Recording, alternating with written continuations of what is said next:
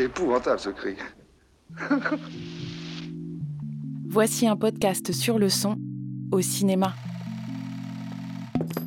Comment on le fabrique et à quoi il sert.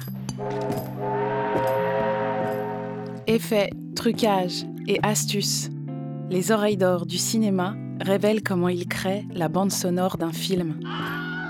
Ils sont bruiteurs, monteurs ou compositeurs. Ils travaillent sur des blockbusters de SF ou des films d'auteur. Ils adorent leur métier et racontent tout depuis leur studio. J'entends rien là. Chut, écoute. Écoutez le cinéma. Épisode 2.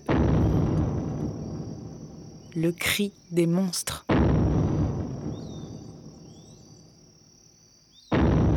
Le premier Godzilla, euh,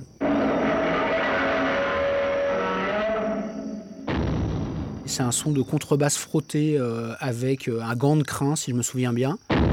Même dans les vrais, les nouveaux films de Godzilla où ils ont refait le son, ils utilisent toujours en sous-couche le son original tellement il est identifiable en fait. Ça fait une espèce de un truc comme ça.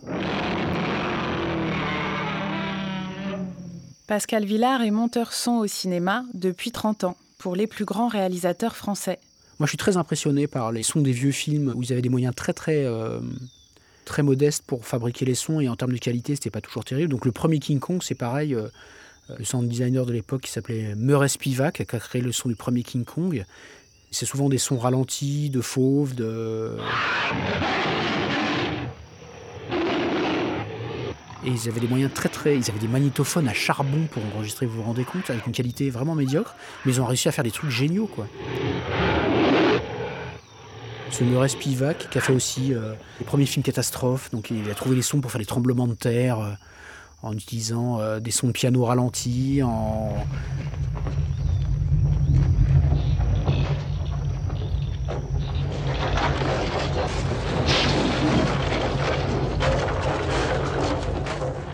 mettant des sons de polystyrène froissé dans les premières réverbes euh, à plaques, enfin des trucs qui bricolaient les, gars. euh. Ils ont inventé des sons qu'on a encore en oreille, on sait pas ce que c'est. Euh, ou comme les premiers gars qui faisaient des qui faisaient les sons des dessins animés, des cartoons, ils inventaient des machines à faire des sons. Des espèces des orgues à fabriquer des sons. En fonction des images qu'on leur projetait, ils ont trouvé des dispositifs pour fabriquer des sons pour les cartoons.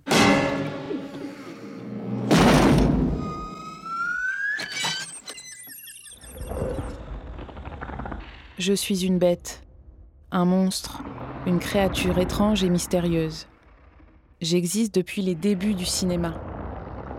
J'ai des pieds ou des pattes larges comme des voitures. Je peux mesurer plus de 30 mètres ou être assez petit pour me glisser sous votre lit. J'ai été créé dans un studio par des graphistes ou des maquettistes, de Los Angeles, Tokyo ou Paris. Je peux avoir des poils ou une carapace, ramper ou nager.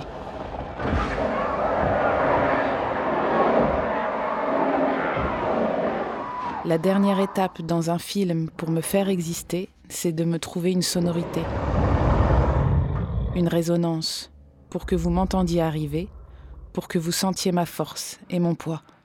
Le monde animal euh, nous apporte une palette de sons absolument incroyable. Et organique, parce que fabriquer, euh, fabriquer du vivant euh, en synthèse, c'est pas forcément facile. C'est très très compliqué même. Nicolas Baker, bruiteur depuis 30 ans, va chercher l'inspiration dans le milieu naturel. C'est finalement beaucoup plus facile de faire un alien, parce que beaucoup plus libre que si on doit euh, reconstituer un robot humanoïde hyper réaliste euh, qu'on peut voir dans Ex Machina. En 2015, pour le réalisateur Denis Villeneuve, il trouve des sons pour faire vivre d'étranges créatures gigantesques, oblongues et grises. Si vous voyez les, les heptapodes de, de Premier Contact, sur lequel j'ai travaillé euh, récemment, qui avait eu donc un Oscar pour le son. Il y a beaucoup de sons de baleines, pas dans l'eau, mais quand les baleines flottent, sortent de l'eau.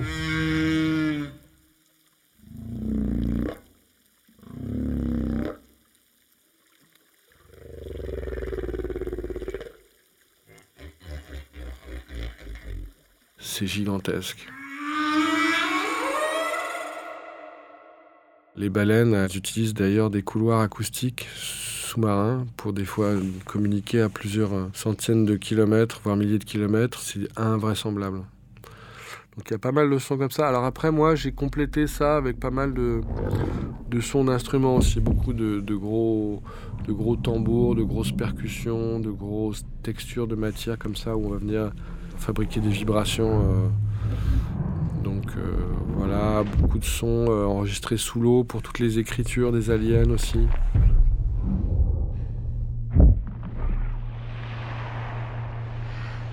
Parce que elle se déplace dans un milieu qui est une sorte de mélange entre un milieu aqueux et un milieu gazeux.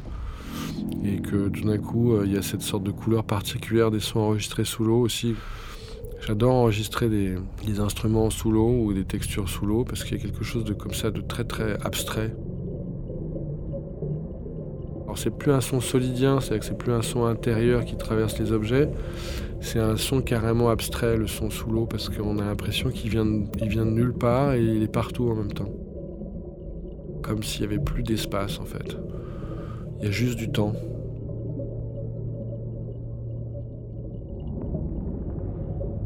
Le son permet de donner une consistance matérielle à un être graphique ou à une maquette plastique. Lui donner un son, un cri ou une voix, c'est lui donner aussi une personnalité, des intentions et peut-être même des émotions. Elliot. What? Elliot. Elliot. Ah bah ça c'est le son d'E.T. Can you say E.T.? E.T. Et donc la voix d'E.T a été fabriqué par le génial euh, sound designer américain qui s'appelle Ben Burt, le responsable du son de la étoiles, ou des aventuriers de l'Arche perdue, ou de Wally aussi. Il n'a pas fait le, sound design du film en entier, on lui a juste demandé de faire la voix d'E.T. parce qu'ils n'y arrivaient pas. Et donc, la base du son d'E.T., c'est euh, déjà une comédienne, une grosse, grosse, grosse fumeuse, qui avait l'air d'avoir beaucoup plus que son âge parce qu'elle avait la voix cassée par la cigarette et elle devait être un peu asthmatique. Et tous les sons plus animaux, si je me souviens bien, c'est un mélange d'otaries et de, et de chiens. Pour ce qui est les souffles, les bruits de bouche, les autres bruits un peu étranges, les couinements que fait parfois Iti. Et donc c'est un mélange de tout ça, donc qui permet de donner à la fois de quelque chose qui ressemble à une créature animale, comme Iti est à l'image, espèce de canard avec des pattes, et ce mélange d'humanité, et puis parce qu'il finit par apprendre le français devant la télé, enfin le français, parce que ça je parle à mon souvenir de spectateur, euh, l'anglais euh, à la télé. Il a l'air à la fois très jeune et très vieux. E.T., malgré le fait qu'il doit être très âgé, a des réactions d'enfant sur les, objets de la vie quotidienne, ses peurs, euh, ses enthousiasmes par rapport à ce qui se passe à la télé, enfin toutes les choses qui lui arrivent dans le film.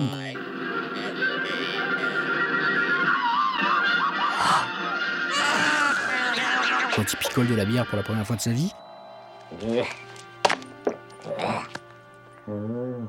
Et en même temps, cette voix très cassée lui donne euh, une voix de vieux sage, donc cette espèce de, mélange incompatible de vieux et de, et de jeune.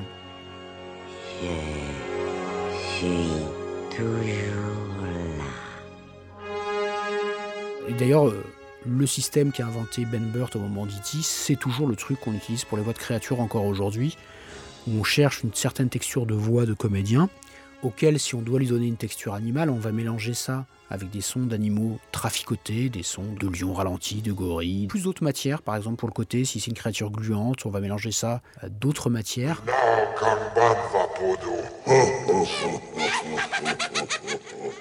Humide, on va, faire des sons de type bruitage avec, je sais pas, des éponges, en décollant des, des, matières, sur des trucs qui vont nous permettre d'avoir les textures qu'on va rajouter sur la voix pour avoir le côté mouillé ou le côté euh, dégueulasse si c'est un gros monstre blanc. Five, four, three, two, one. Faire parler un monstre, c'est compliqué. Alors, on a eu le cas dans Valérian personnage qui s'appelle Igon Cyrus, qui est doublé par John Goodman, qui a déjà une voix très grave. Et il fallait qu'il soit monstrueux, parce qu'il est monstrueux. C'est une espèce de grosse limace euh, baveuse, euh, gros crapaud un peu dégueulasse. Il a fallu qu'on repitch vers le bas, on redescende la voix de Goodman, qu'on la filtre. Parce que du coup, il y a un truc très impressionnant. Guillaume Bouchateau est monteur son. Je le rencontre dans un studio de la Cité du Cinéma, où il a travaillé sur le film Valérian de Luc Besson. Hey, Thuri, good to see you again. Please sit down. Et on a doublé toutes ces respirations par des, des grognements de lions qu'on a trafiqués, par exemple. De- souvent, c'était ça. On le faisait renifler comme, comme ça, avec des gros grognements de lions. Mais qu'il a fallu ajuster complètement pile poil dans ses, dans ses phrases et dans ses respirations. Sur les très gros plans, j'ai même demandé au bruiteur de bruiter uniquement les bruits de bouche.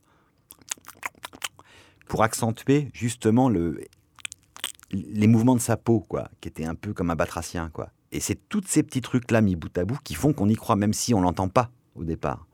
Et quand on voit le film, on fait pas gaffe. On se dit juste, ah oui, il est impressionnant. C'est ça qui est rigolo, c'est qu'on voit pas ce qu'on fait. C'est un peu de la, c'est un tour de magie. Hein. C'est regardez, je vous ai fait croire qu'il y avait euh, Hagen Cyrus, euh, il existait vraiment. Ben non, il n'existe pas. C'est c'est un bonhomme avec des zéros et des 1, quoi. But this thing is priceless. What can you give me in exchange?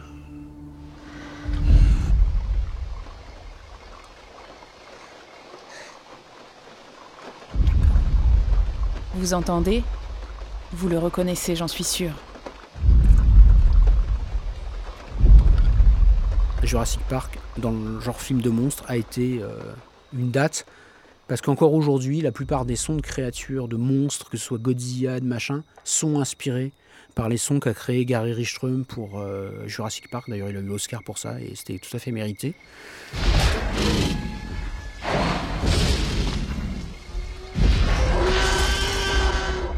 Il a profondément marqué aussi par l'impact du film, parce que c'est les premiers films avec des effets, avec des monstres numériques crédibles en termes de- d'effets spéciaux. Et c'était un travail euh, extrêmement euh, pointu, extrêmement spectaculaire en plus.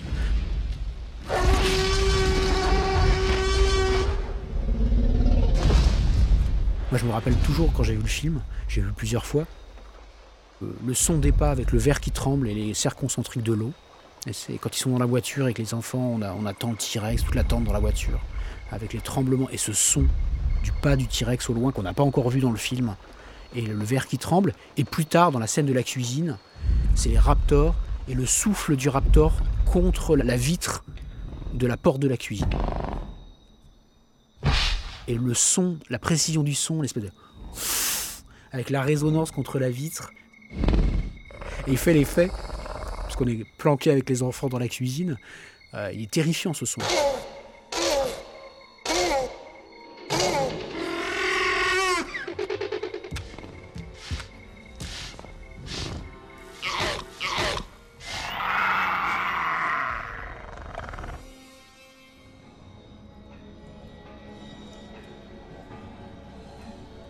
Dans le film Silent Hill, on a des enfants qui sont un peu des, enfants monstres dans le film, qu'on appelle les Grey Children.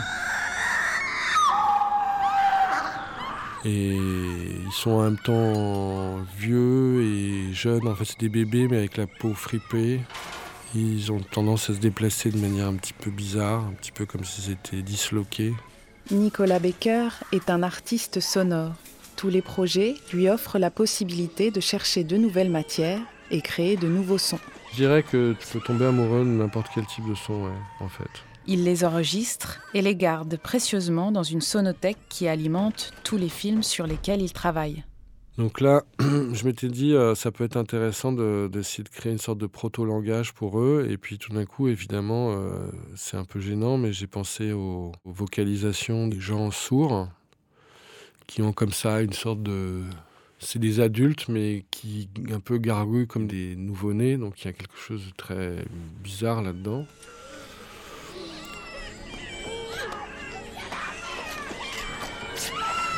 Finalement, je me suis retrouvé avec euh, comme ça 4-5 personnes euh, sourdes qui n'avaient jamais vocalisé. Et en fait, ça s'est transformé en un atelier de thérapie. C'était assez marrant parce qu'en fait, Je leur ai demandé de poser leurs mains sur leur thorax, de commencer à comprendre comment on pouvait vocaliser, commencer à, leur diffuser des sons en mettant des enceintes proches de leur corps pour qu'ils ressentent des, voilà. Bon, on a obtenu des choses très intéressantes, mais ce qui était le plus intéressant, c'est que ça a carrément changé leur, leur vie.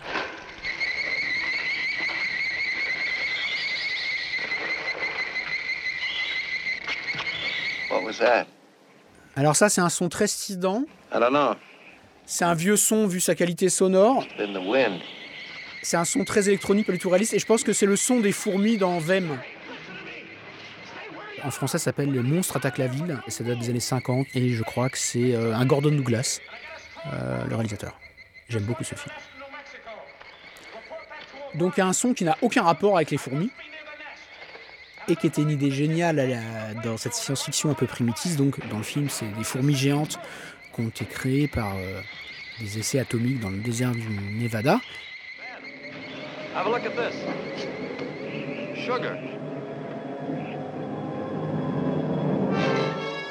Au début, on ne voit évidemment pas les fourmis géantes, mais on voit les dégâts qu'elles ont causés et on a des scènes où les gens sont terrifiés par quelque chose qu'on ne voit pas et on entend ce son mystérieux et qui a quand même un avantage, c'est que même si c'est un son euh, synthétique ou je pense que c'est créé avec des, les premiers synthétiseurs, euh, euh, mais ça ressemble quand même à un son d'insecte en fait, parce que ça ressemble quand même à un grillon en fait.